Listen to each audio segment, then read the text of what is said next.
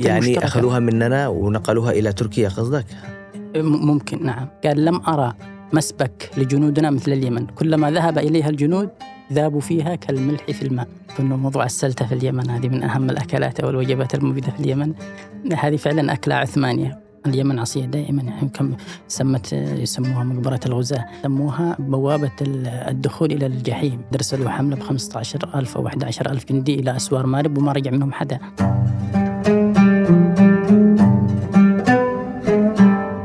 طيب الله أوقاتكم بكل خير.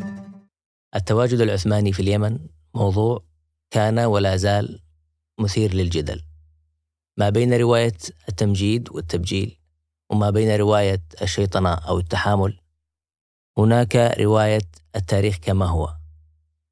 نحاول في هذه الحلقة تقريب الصورة عن التواجد العثماني في اليمن وما تبقى من علاقات وتاريخ وعادات وتقاليد ما بين اليمنيين والأتراك حتى اليوم.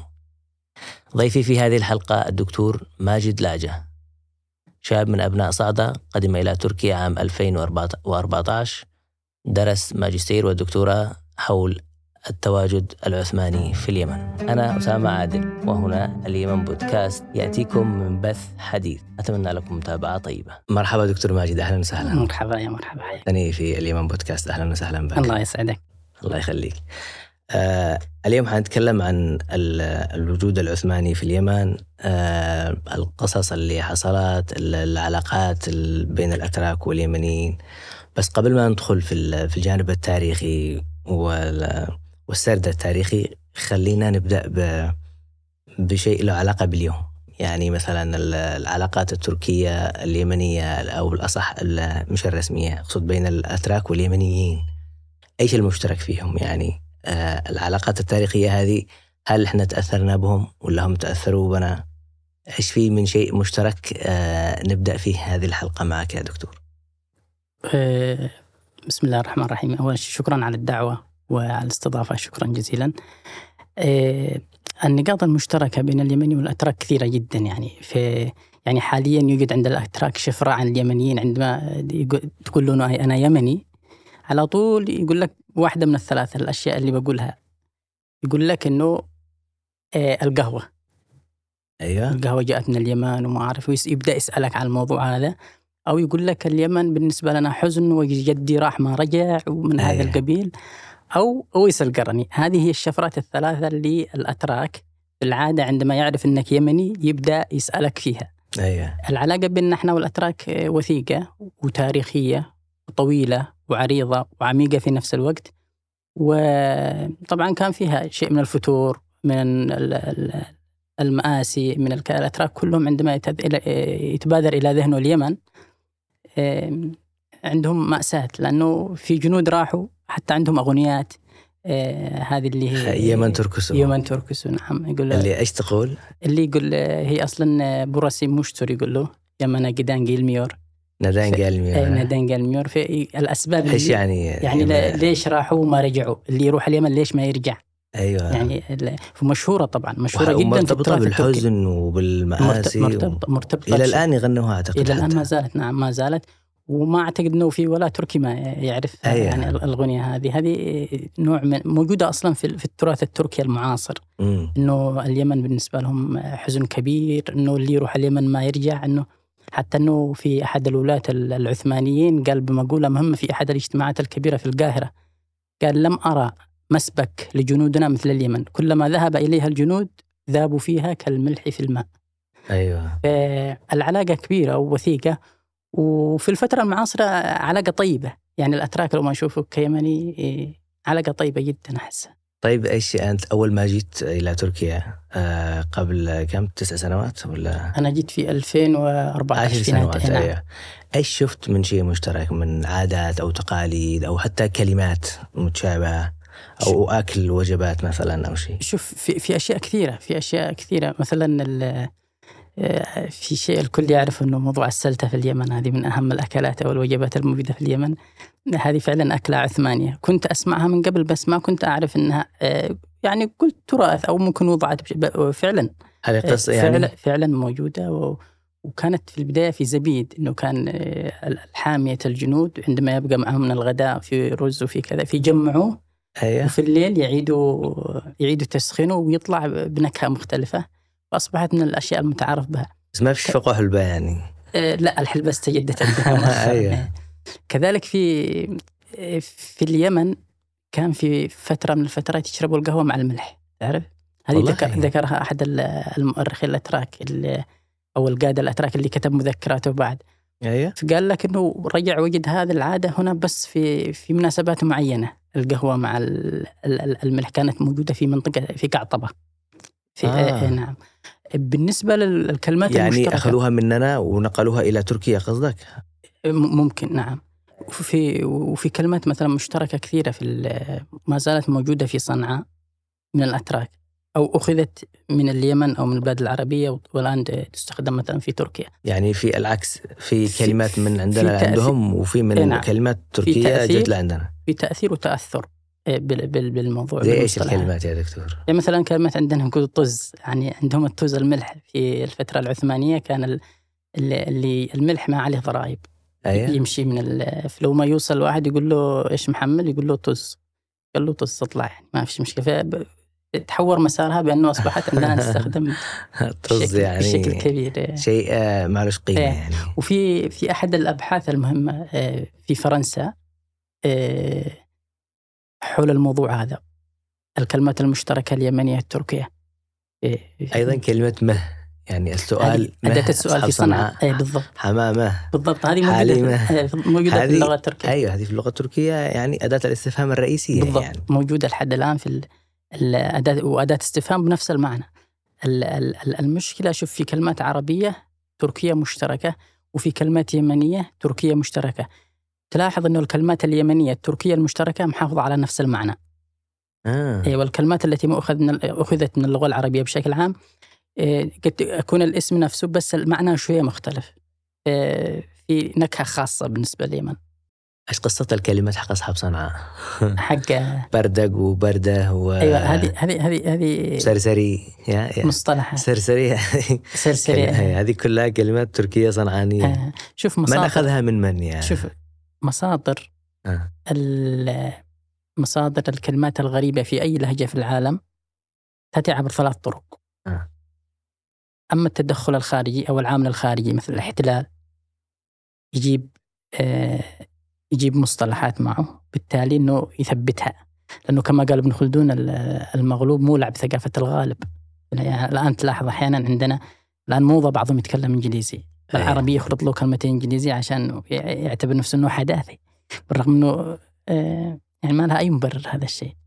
الشيء الثاني التجارة. أنا تنقل دائما مصطلحات كثيرة بين البلدان بين الشعوب بين الحضارات. آه، يعني خصوصا إذا أنت بلد مستهلك. إذا أنت بلد مستهلك بتضطر تستخدم نفس المصطلحات للبلد ال- المنتج. المنتج.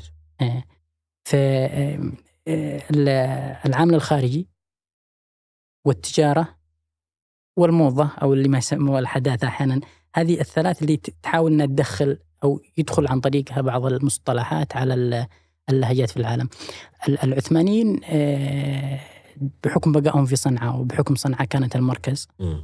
بقت أكثر الكلمات العثمانية في صنعاء في صنعاء والأكوع وعنده بحث في هذا الموضوع بحث جميل في حول المصطلحات ال- العثمانية آه، آه، الموجودة في اللهجة الصنعانية. طبعا ال- ال- ال- المناطق التي كان يتركز فيها العثماني بشكل أساسي هو ال- الانطلاق لهم والزبيد هذه رقم واحد. أي حملة لابد أنه تمر على زبيد وت- وتنطلق من زبيد أو ترجع من زبيد. بعد زبيد كانوا يذهبوا إلى تعز. طبعا زبيد تعز عدن. هذا الخط الثلاثي. فمثلا أحيانا بعض الحملات تذهب إلى عدن. وبعض الحملات تذهب إلى زبيد لكن في هذا الحالة ضروري من السيطرة على تعز لأنه تعز رابط بين آه، بين صنعاء وبين زبيد أيوة. جغرافيا بعد الانطلاق. إلى صنعاء.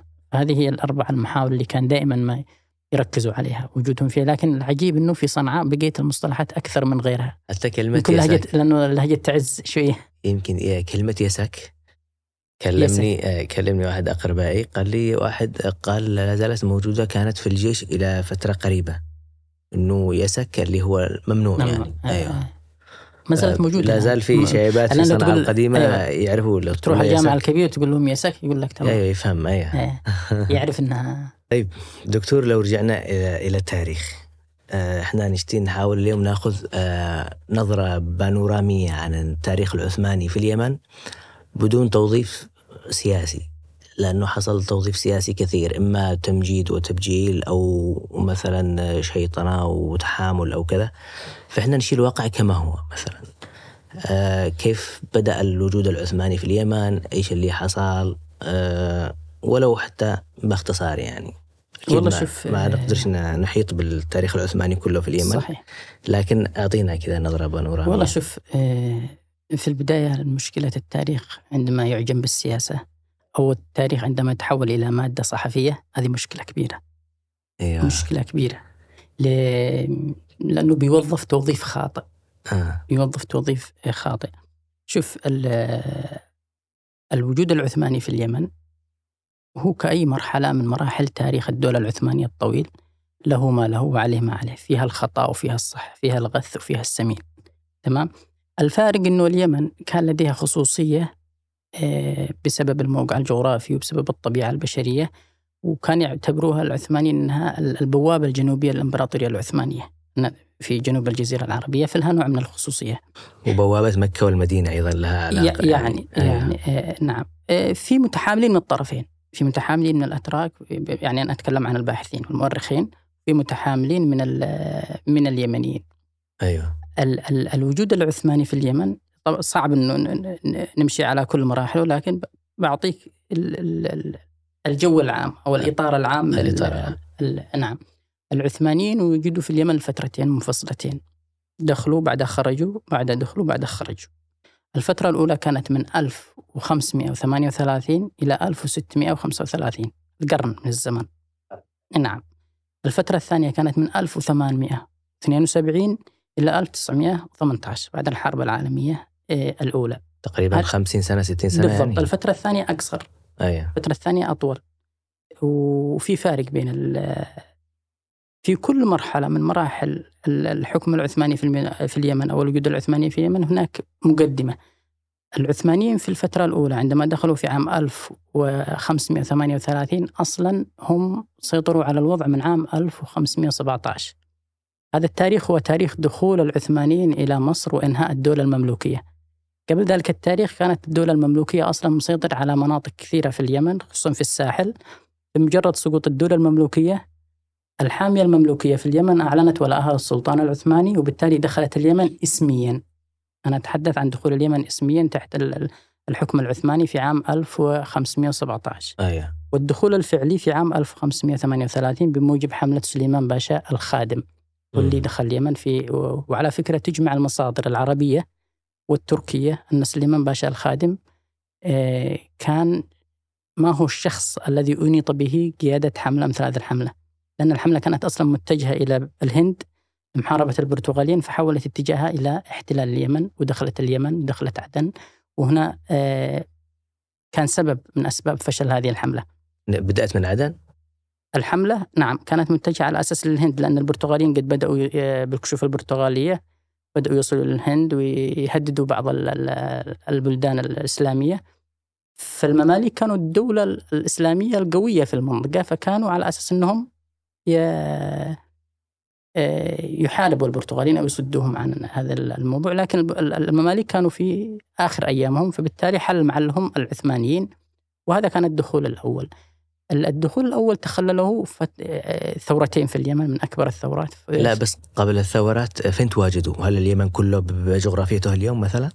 لا، لا. أيوه فين شوف، المناطق؟ ال- ال- الوجود العثماني الأول تركز وجود العثمانيين في البداية على عدن ثم على زبيد ثم على تعز ثم على صنعاء وصلوا في بعض ال- في بع- بعض ال- المنعطفات التاريخية إلى صعدة أيوة. هذا في الوجود الأول الوجود الثاني كان أقل جغرافيا تواجدهم أقل بكثير أصلا بري- بريطانيا كانت في الجنوب مم. هم كانوا متمركزين في تعز وفي زبيد وأحيانا يصلوا إلى صنعاء فاختلف ال- ال- ال- الخريطة الجغرافية خريطة، للوجود أيوة. العثماني الأول عن الوجود العثماني الثاني نرجع للأول الأول آه، تخللوا فترات ضعف فترة قوة وأنا باعتبار أنه كمختص في هذا آه، أقول بأن النظرة الإجمالية أو إطلاق حكم آه، واحد على هذه الفترة ما أشوفه منطقي ولا صحيح.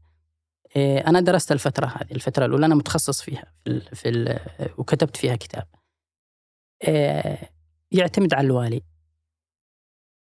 الوالي إذا كان عنده قدرة على التعامل مع الطبيعة الجغرافية ومع الطبيعة البشرية في اليمن كان تمشي أموره. الوالي الذي آه، يفشل في التعامل مع الطبيعة القبلية في اليمن ويدخل مناطق قبل ما يكون عنده خارطة جغرافية أو يعرف المناطق هذه كان دائما آه، يفشل. والعثمانيين على فكرة ضحوا في اليمن خسروا كثير. خسروا كثير أرواح بشرية وكانت اليمن في فترة من الفترات تعد عائق مش لليمن وبس كانت آه، تزعج كثير آه، الباب العالي واسطنبول.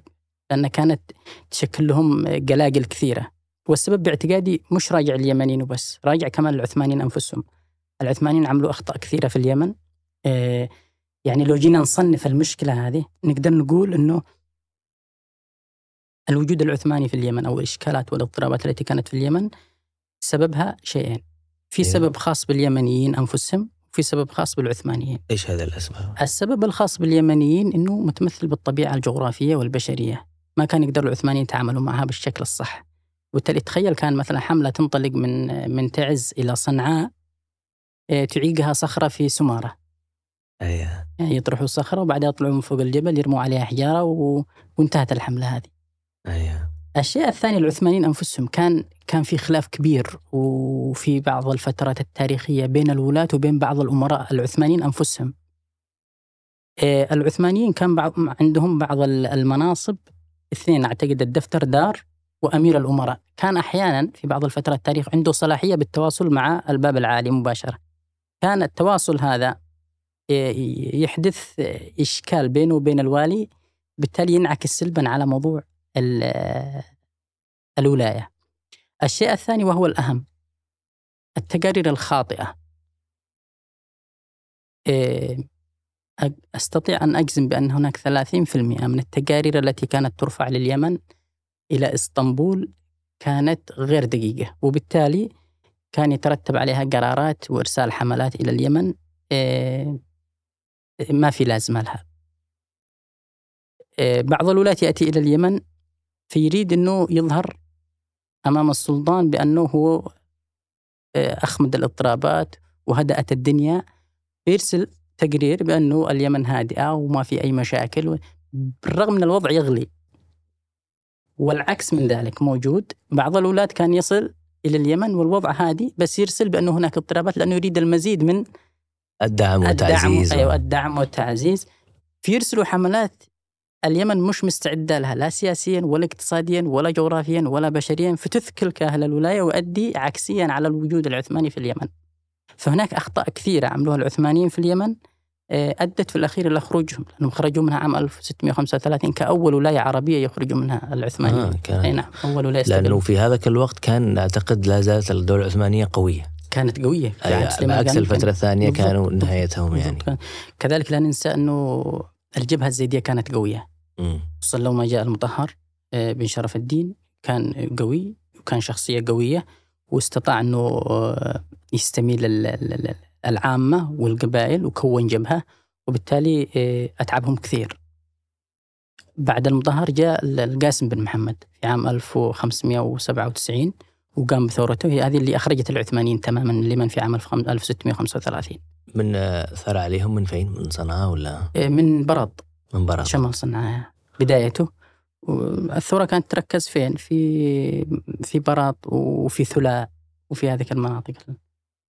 هل نقدر نقول إنه العثمانيين يعني هم متشربين آه تقاليد الدولة ومفاهيم الدولة وعندهم نظام مؤسسي إلى حد ما كدولة يعني تحكم جغرافيا كبيرة يعني. هل آه، عدم فهمهم للطبيعة اليمنية للقبائل للتركيبة الاجتماعية نقول في اليمن واللي خلاهم يعني آه، ما يعرفوش يسيطروا أو ما يعرفوش يتعاملوا مع اليمنيين؟ فيه في ولاة آه، طبعا لا ننسى أن العثمانيين عندما جو كان معهم أسلحة حديثة وهذيك آه. الوقت كانت الأسلحة الحديثة لسه ظهرت يعني آه، اخترعوها اليمنيين ما كانوا يعرفوها لذلك في الفترات ال- المتأخرة اليمنيين حصلوا على أسلحة من المواقع اللي أخذوها من العثمانيين أيوة. بدأوا بعد حاربوا بها العثمانيين أيوة. كانت هذه نقطة نجاح كبيرة لل- للقوى المعارضة للعثمانيين في اليمن آه، شوف بعض الولاة خصوصا اللي كان جاء من آه، بيئة آه، يعني كان والي أو كان ماسك قيادة كبيرة يكون وضعه في اليمن مختلف. غير الشخص اللي يعينوه في اليمن مباشرة وما عندوش أي خلفية سياسية ولا دبلوماسية ولا إدارية في فيعتمد من والي إلى آخر. طبعا في فترة من الفترات كانت ولاية اليمن منفى. أص- أصبحت اليمن منفى وبالتالي في البلاط السلطاني إيه، أي شخص إيه، مشاكس أو عنده أيوة. غضاضات مع أشخاص قريبين من السلطان كان يتم توليته باليمن وبمجرد أنه يتولى اليمن معناته أنه نفي إيه، نفي هكذا مدلع مدلع أي أيوة. نعم. طيب لو تكلمنا عن نهاية ال- العهد الأول علشان ننتقل بعد إيه، للعهد ه- الثاني. هذه الفترة الأولى يعني باختصار اللي هي بدأت في 1538 وانتهت في 1635 خرجوا بموجب ثورة الإمام القاسم آه، وبعدها آه، مسكت الدولة القاسمية في اليمن. الدولة القاسمية في البداية آه، مسكها أئمة كبار و واستطاعوا إنهم يسيطروا على منطقة جغرافية أو إنه يسدوا الفراغ اللي خر... اللي كان بعد بسبب ال- ال- العثمانيين خرجوا. يعني الفراغ اللي تركوه العثمانيين سدوه سدته الدولة القاسمية. لكن مع ذلك مرت مرحلة ضعف كبيرة وهذا اللي طمع أو شجع العثمانيين إنهم يرجعوا مرة ثانية في آه، القرن التاسع عشر. الفترة الثانية فيها مخاض قبل ما يجوا اليمن في عام 1872 أصلا بدأت في عام ال- البوادر بوادر عودتهم في عام 1849 إيش 48 البوادر؟ 49 البوادر إنه كان محمد علي باشا مسيطر على مصر وكان قد بدأ يمتد للحجاز وقد ظهرت في الحجاز الحركة الوهابية فكان في صراع هناك. محمد علي باشا في الأصل تابع للدولة العثمانية لكن عنده آه، أفكار آه، أو طموح سياسي خلاه نوعا ما شبه منفصل فما عجب ال- العثمانيين ولذلك العثمانيين في اليمن تساعدوا مع ال- ال- البريطانيين في القضاء على محمد علي باشا أيوة.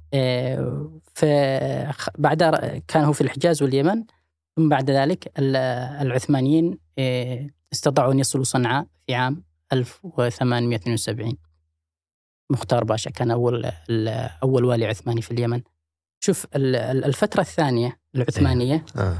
أقصر أيوة. لكنها كانت نوعا ما آه، إداريا أفضل الفترة الأولى أطول لكن فكان فيها تخبط أكثر أكثر من هي الثانية يبدو جاء قد الدولة العثمانية أكثر آه، تطورا في موضوع تقاليد الحكم أيوة في النظم بس. في مشكلة كبيرة كانت إيش؟ آه، في الفترة الثانية طبعا مش في اليمن وبس في الدولة العثمانية بشكل عام كان في تطور في النظم في الإصلاحات في كذا بس الدولة كانت ضعيفة الفترة الأولى الدولة كانت ضعيفة يعني قوية لكن ما في هذا النظام. لهذا دائما شوف أنه ما ينفع النظام أو القانون إذا ما في قوة. آه، أبدا.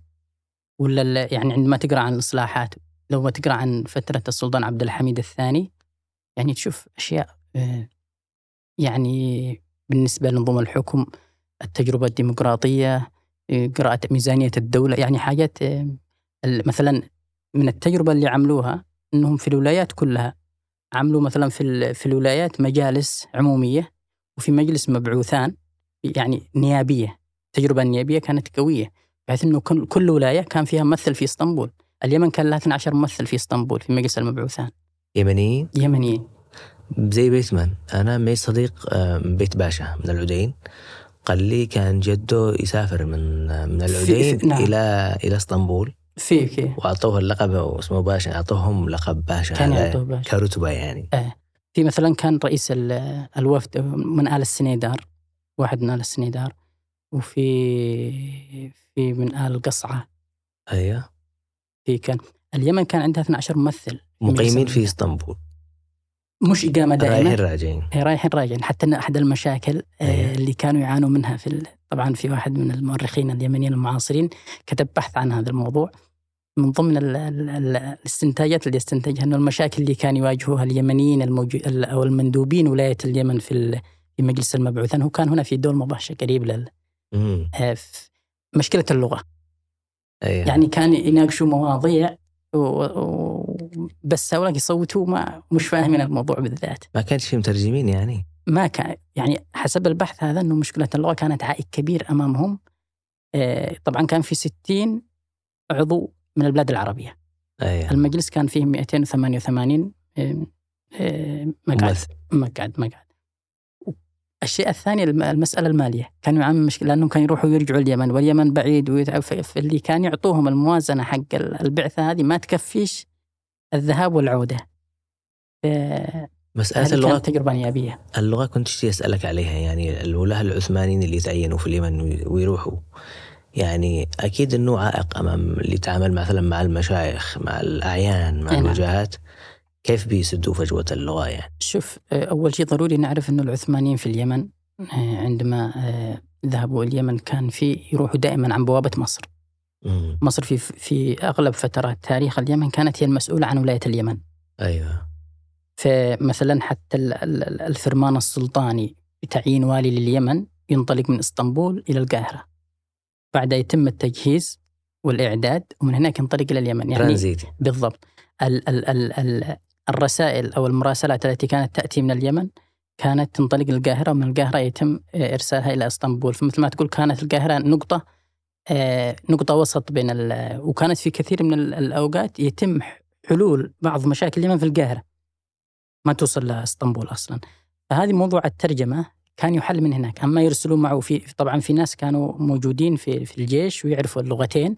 كان يتم إرسالهم معه. لكن في الفترات الأخيرة أصلا العثمانيين عندما يذهبوا كان في عثمانيين سابقين قد عندهم اللغة. كان يتم تعلموا يمني يعني؟ تعلموا يمني. إيه تعلموا يمني.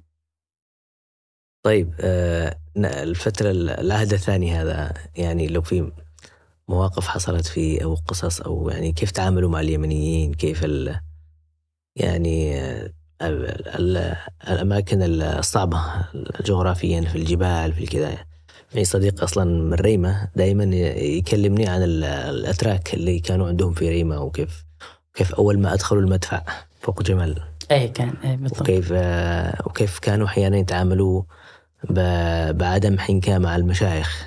مثلا يقوم مثلا يهينوا الشيخ أو يعاقبوه أمام الآخرين أمام يعني الرعية حقه وكذا يعني ما فيش حين سياسيه في نماذج شوف في نماذج من هذا وهي يرجع إلى جلافه الوالي.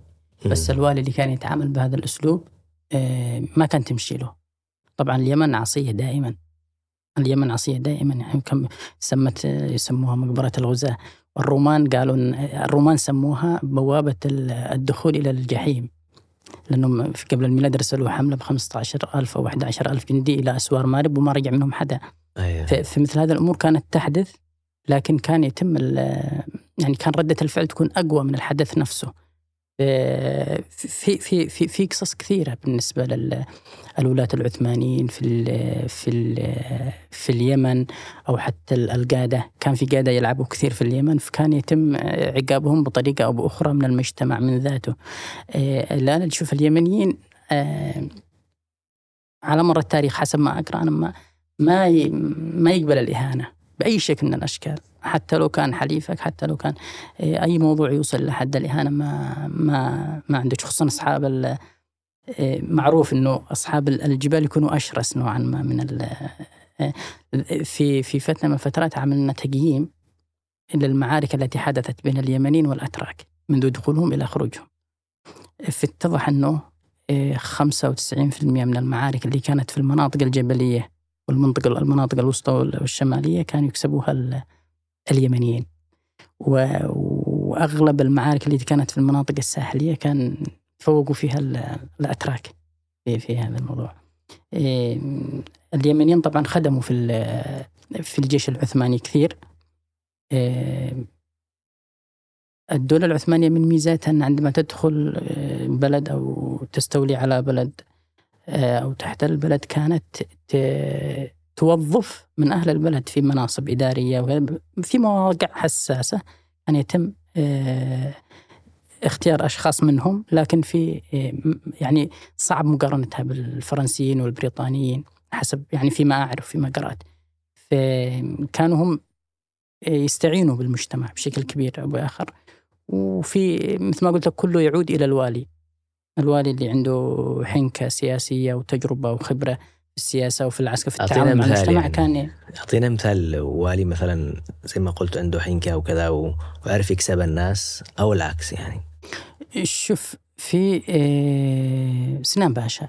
سنان باشا هو أحد القادة العثمانيين الكبار اللي ذهب إلى اليمن في أواسط القرن السادس عشر. كان اليمن آه، في وضع يرثى له. آه، أوضاع يعني جدا مختلطة. اليمنيين ثاروا بشكل كبير. العثمانيين كان باقي معهم جيوب صغيرة في المناطق الساحلية وفي زبيد. فهذا الوالي إيه، أول ما وصل قام بمراسلة يعني المشايخ مشايخ القبائل وحاول أنه إيش إيه، يعطيهم آه، وعود. وأحيانا كان يلعب يعني بعض الولاة يلعب على التناقضات إذا عرف أنه أنت شيخ قبيلة وعندك مشكلة مع قبيلة أخرى يرسل لك رسالة أنه أنا عارف وضعك معهم وكذا وأنا على استعداد تام بأنه بحيث إنه إيش؟ يكسب الأطراف، فحدثت أشياء كثيرة من هذا القبيل. طيب آه على سيرة الخروج هم عام 1918 الخروج الثاني يعني آه في يقال أنه كثير من الأتراك بقوا في اليمن وإما رفضوا العودة أو أو فضلوا الجلوس أو قد صاهروا مع اليمنيين وعاشوا معهم يعني. لو تحدثنا عن هذا إيه، فعلا. في شوف أصلا الدولة العثمانية في الفترة الأخيرة كان عندها مخاض عسير خصوصا مع عام 1908 عندما تم عزل السلطان عبد الحميد فكانت الأوضاع شوية ملخبطة زيادة. فمن ضمنها أوضاع اليمن. وفي اليمن كان دولة كان الإمام يحيى حميد الدين قد بدأ يقوى. وبالتالي من عام 1911 إلى عام 1918 يسموها فترة خروج العثمان من اليمن. بعد ما خرجوا بقي فصيلين في اليمن من العثمانيين. الفصيل الأول في صنعاء وهؤلاء أغلبهم كانوا آه، قادة. الجيش فضلوا أنهم يبقوا ويخدموا آه، تحت إطار دولة الإمام. الفصيل الثاني كانوا في زبيد وهؤلاء اللي ثبت أنهم تزوجوا يمنيات وبقوا في زبيد وهذه يتصنف أنهم 19 400 آه، أسرة. ما شاء الله. 400 أسرة آه، كان حياتهم أشبه يعني حياة مدنية انخرطوا في المجتمع بالزراعة تملكوا أراضي تملكوا بيوت وفي طبعا أسر في في المحويت وفي صنعاء وفي تعز بس إنه الغالب كانوا في منطقة تهامة، أما الذين بقوا في صنعاء فكانوا أغلبهم من اللي يخدموا في السلك العسكري وكانوا باشوات كبار يعني.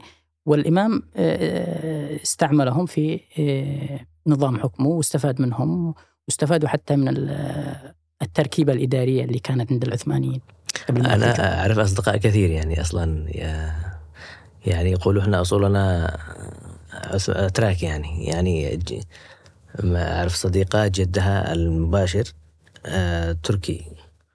وواحد قال أحد أعمامي في تركيا يعني أو عمتي قال في تركيا يعني. نعم في موجودين في تعز وموجودين في صنعاء يعني. في أسر آه، بقت لحد الآن. حتى إنهم يتركوا الآن. يعني اللي بيجي إلى تركيا إذا تأكدوا من آه، من اسمه أو كذا يجنسوهم بيجنسوهم صح. كثير حصلت المشكلة في الأسر اللي غيرت اسمائها يعني اللي غيرت في أسر بقت على نفس الألقاب. وكان ألقاب مثلا معروفة مثل التركي مثل الكردي مثل الكذا مثل الباشا مثل آه، في أسر تغيرت اسمائها فبالتالي صعب الحكم عليها. لكن ما زال حاليا في أسر كثيرة في اليمن. وحتى أعتقد إنه السفير التركي في اليمن في الفترات في العقود الماضية كان يقوم بزيارة بعض الأسر. قبل عشر سنوات أنا إيه معي صديق في في المحويت اسمه عبد الرحمن التركي اسمه كذا إيه عبد الرحمن التركي. فقال قال لي السفير التركي زارهم إلى إلى القرية في المحويت وقال لهم إذا في معكم وثائق أو شيء جيبوها بنعطيكم الجنسية يعني. ما حصلوا شيء يعني طبعا يعني. ما حصلوا شيء وثائق في ناس يعني. حصلوا. في, في ناس حصلوا. أعتقد المتقدمين شوية. أيوه. إنه بعد بعد 2011 وبعد هذه كان في شوية آه، التقديم على الجنسيات أصبح صعب شوية لكن الأسر هذه ما زالت بعضهم بعضهم ما زال عنده وثائق. بعضهم ما زال عنده وثائق خصوصا إنه اللي كان يستلموا علوفات. الدولة العثمانية كان المعاشات يسموها علوفات. آه. آه، فبعضهم كان عنده كان في كشوفات بعضهم عدم موجود فيها اسمائهم وكذا. بس قلت لك بعض الأسر بقيت على نفس الاسم ولم تغير فما زالت معروفة لحد الآن. بعض الأسر تغيرت نوعا ما والأسماء واختلطت ومتعت الظاهرة بشكل كبير. آه أيضا يا دكتور ماجد العكس حصل. أنا مرة مرة هنا قبل يمكن ثلاث سنوات في منطقة بشكتاش ماشي؟ ومدري كيف كان في زحمة وواقفين في مكان كذا محطة باص أو شيء فواحد تركي أذكرش كيف تعرف المهم من فين انت قلت له من اليمن. قال لي أنا جدي راح اليمن وفلت أمي قال. فلت جدتي يعني في تركيا وأولادها وسافر اليمن. مدري إيش معه من عمل وما أدري يعني تبع ال... تبع الاتراك وكذا ما أدري إيش يقول يعني. آه. تزوج في اليمن وخلف في اليمن. العجيب يقول لي آه هذا الكلام زمان. قال عمي قبل عشر سنوات أو خلال مؤخرا سافر إلى اليمن يدور أخوانه من أبوه يعني يبحث يحاول يبحث يوصل في اليمن. أيوه يحاول يوصل لأخوانه من أبوه في اليمن يعني. إن شاء الله حصلهم. والله ما أنا داري. حصلهم أو لا. بس هذا واحد عرفته في الشارع كذا على السريع يعني حتى ما لحقت اجلس معه يعني.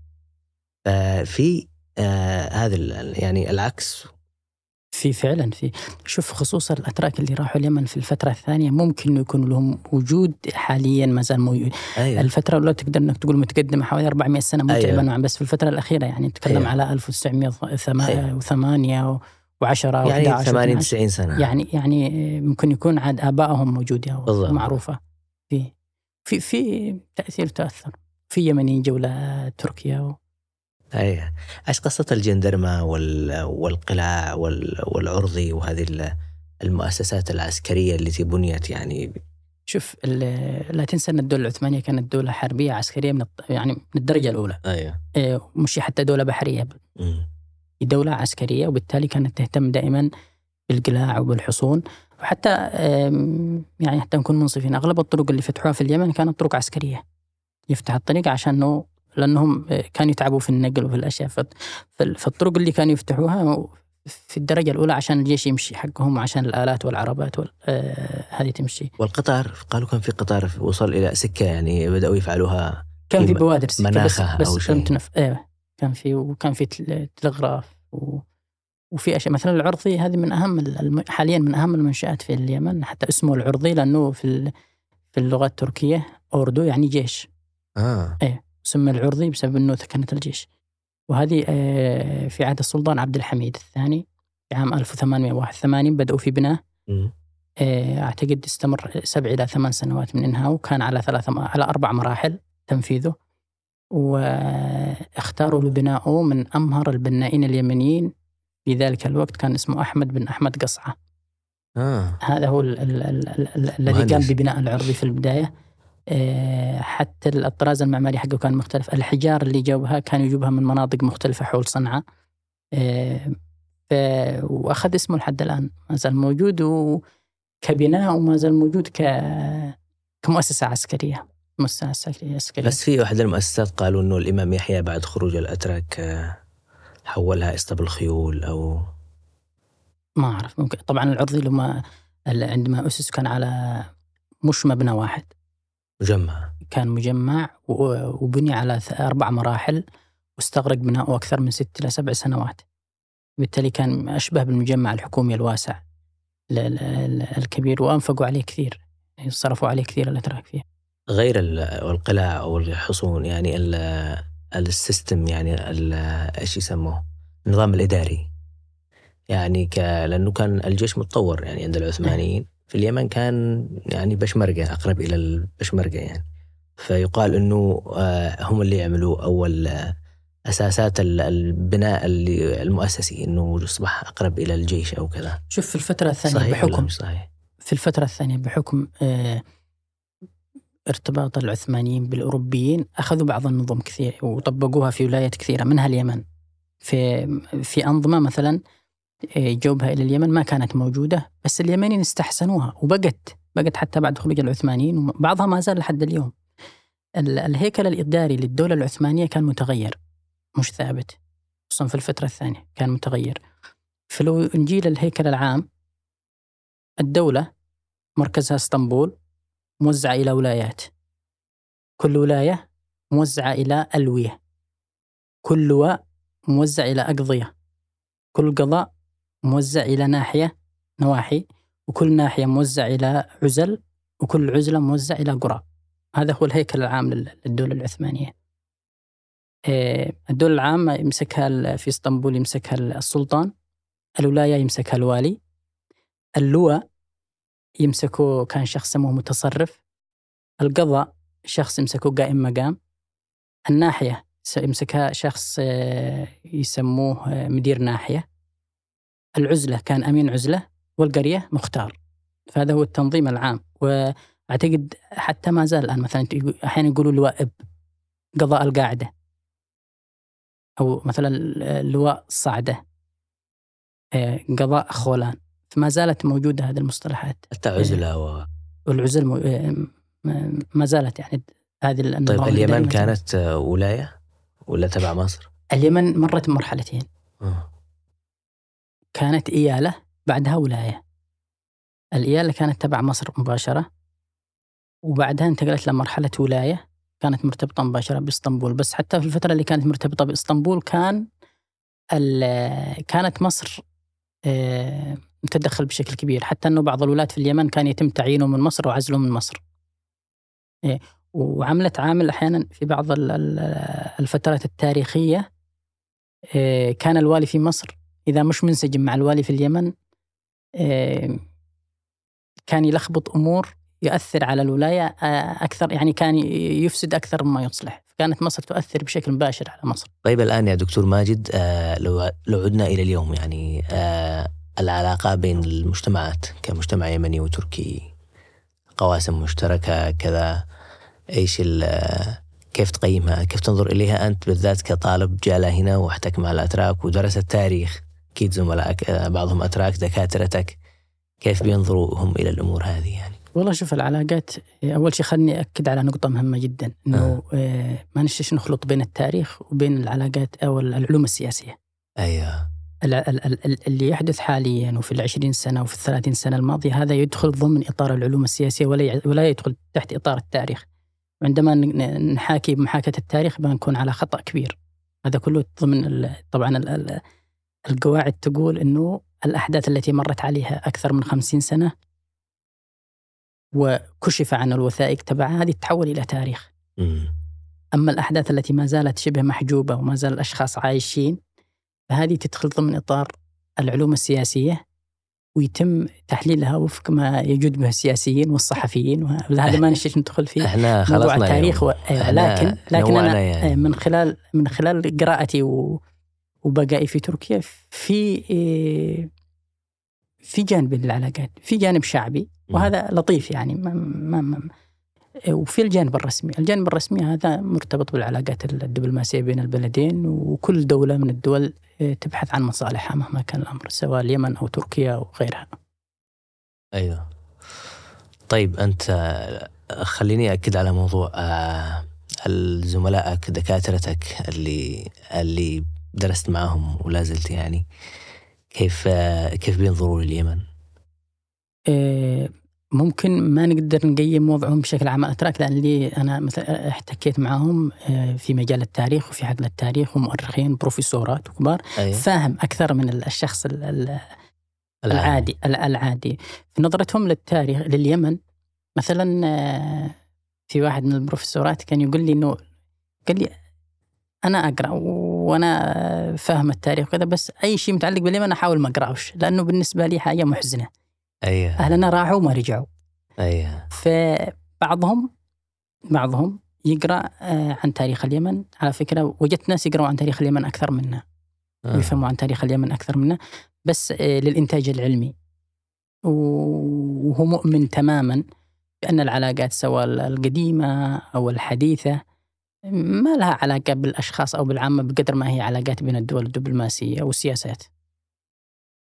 طيب لو تكلمنا عن عن عن تجربتك أنت وإنتاجاتك العلمية إيش كتبت؟ يعني من ما هي المقاربة اللي خرجت بها بعد ماجستير ودكتوراه حول هذا الموضوع؟ والله شوف التاريخ مشكلة. التاريخ مشكلة خصوصا لو ما يعني توصل لمرحلة يعني مثل الدكتوراه. أنا لا أخفيك أنه درست التاريخ في البكالوريوس عشان واحد يتوظف أو يحصل له آه، وظيفة هنا أو هناك. درست الماجستير وتعزز هذه الوظيفة وتعزز هذا العمل. لكن الدكتوراه مسؤولية كبيرة. يعني عندما تقرأ أو تدرس دكتوراه تحس أنه في نقاط آه، لازم أنك تغطيها في هذا الحق. آه. ولا مع الأسف كل مسيرتك هذه مسؤولية. يعني. مسؤولية كبيرة. أنا درست التاريخ في جامعة صنعاء وبعد تخرجت ابتعثت إلى تركيا في 2000 و 2014 في نهاية في أيلول نعم لدراسة المايستر التاريخ. درست سنة اللغة. بعدها آه، حددوا لي المشرف.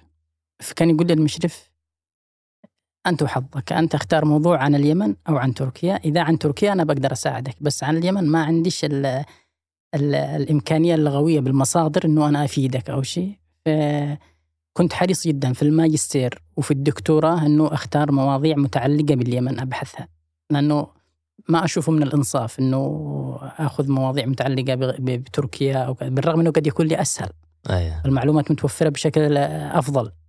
آه، أحصل الوثائق اللي أريدها. لذلك اخترت أنه أدرس آه، عن تاريخ اليمن ومواضيعي وأبحاثي كلها تكون متعلقة باليمن. يعني أقل ما يمكن النفي لهذا الشعب لهذا البلد. لهذا نعم. البلد في هذه الفترة.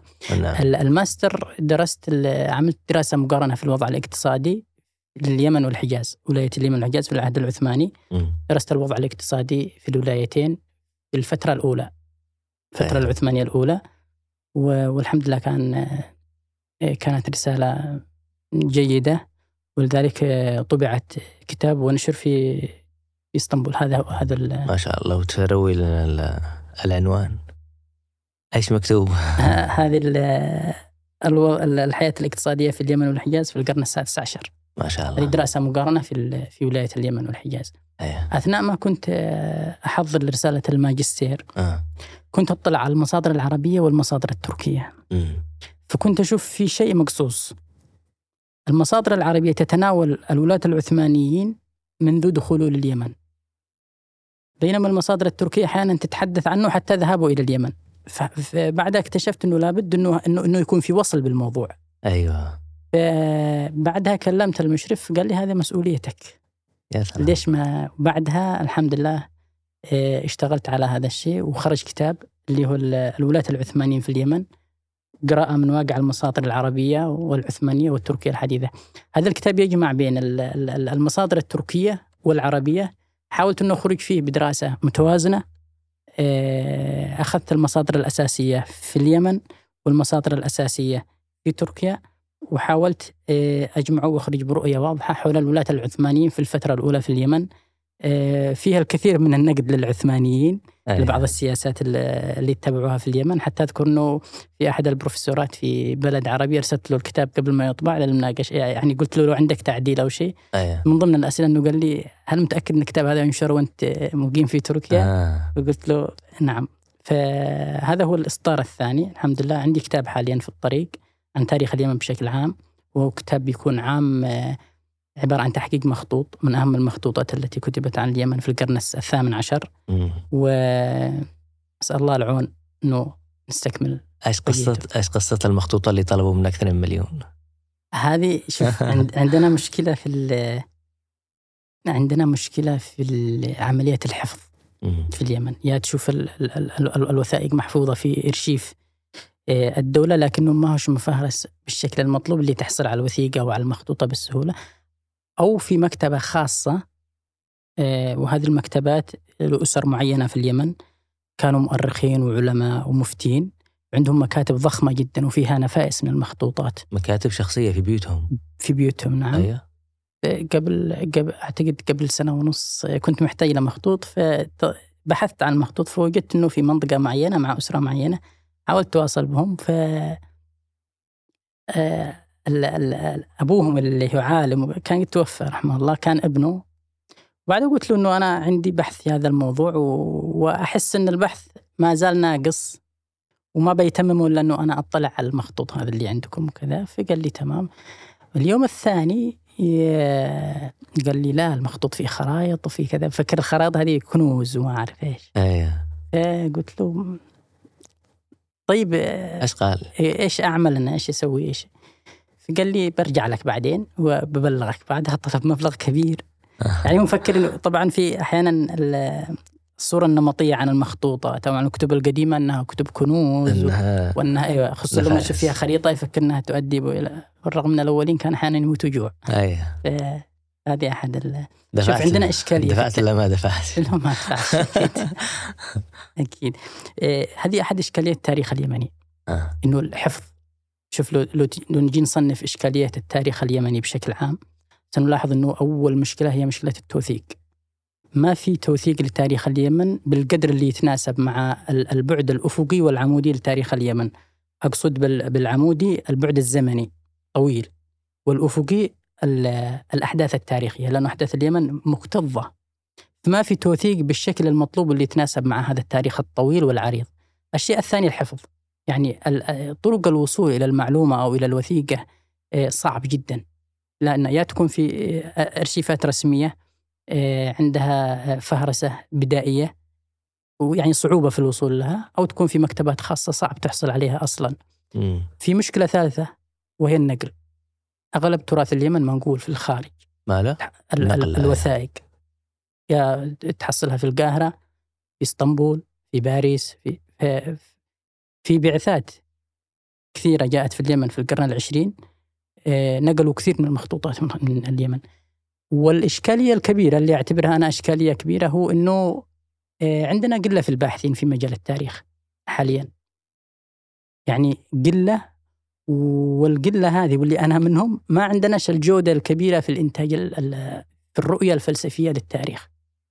يعني شوف ال- الباحث في التاريخ باعتقادي الباحث المعاصر في التاريخ يجب أن يتمتع بقدرتين قدرة عقلية وقدرة استدلالية مم. القدرة العقلية من خلالها يكون عنده قدرة على تفسير الظواهر التاريخية والأحداث وقراءتها بصورة خاصة فيه وبما يتوائم مع العصر والقدرة الاستدلالية يكون عنده قدرة على استدعاء شواهد تاريخية تؤيد الفكرة التي ذهب إليها في إطار بحثه. وهذه عندنا آه، إشكالية آه، كبيرة فيها. آه إذا عاد باقي معك يا دكتور آه، قبل ما نختم يعني أي إضافة؟ ولا شيء. سعيد جدا باللقاء معك. الله يخليك. وإن شاء الله ما أكون ضيف ما كنت ضيف ثقيل عليكم لا أنت ضيف خفيف و... وإن شاء الله إنه ال- المستمعين والمشاهدين يعني استمتعوا بالحلقة يعني. أنا حبيت قلت قلت لك قبل الحلقة نشي نخليها كذا حزاوي يعني أقرب إلى والتاريخ هو الحكاية أيوة. التاريخ كله التاريخ هو حكاية حكاية. كل- كله حكاية. جميل. بس مثل ما قلت لك مشكلة التاريخ لو ما يتحول إلى مادة صحفية أو إلى تنا- تهاترات سياسية و... ولا يعني بشكل عام الإطار العام للوجود العثماني في اليمن آه إنه لا هوش آه، لا لا هم ملائكة لا هم- أبيض ولا لا أسود هم ملا- يعني. لا هم ملائكة ولا هم شياطين. يعني أيوة في أشياء كثيرة خطأ. عادة التاريخ هو رمادي يعني زي ما- بين أبيض وما بين أسود يعني. التاريخ. ومثل ما قلت لك اليمن هي بلد آه، عصي. في التاريخ القديم والوسيط والحديث والمعاصر والراهن. والراهن نعم. أشكرك دكتور ماجد. على. تواجدك معي. أنا سعيد بهذه الحلقة وب- وبكونك ضيفي اليوم. الله يسعدك. شكرا لك. حياتي لك. حياك الله. شكرا لكم على البقاء إلى نهاية الحلقة. إذا أعجبتكم الحلقة أتمنى تشاركوها في الجروبات أو في صفحاتكم على منصات التواصل.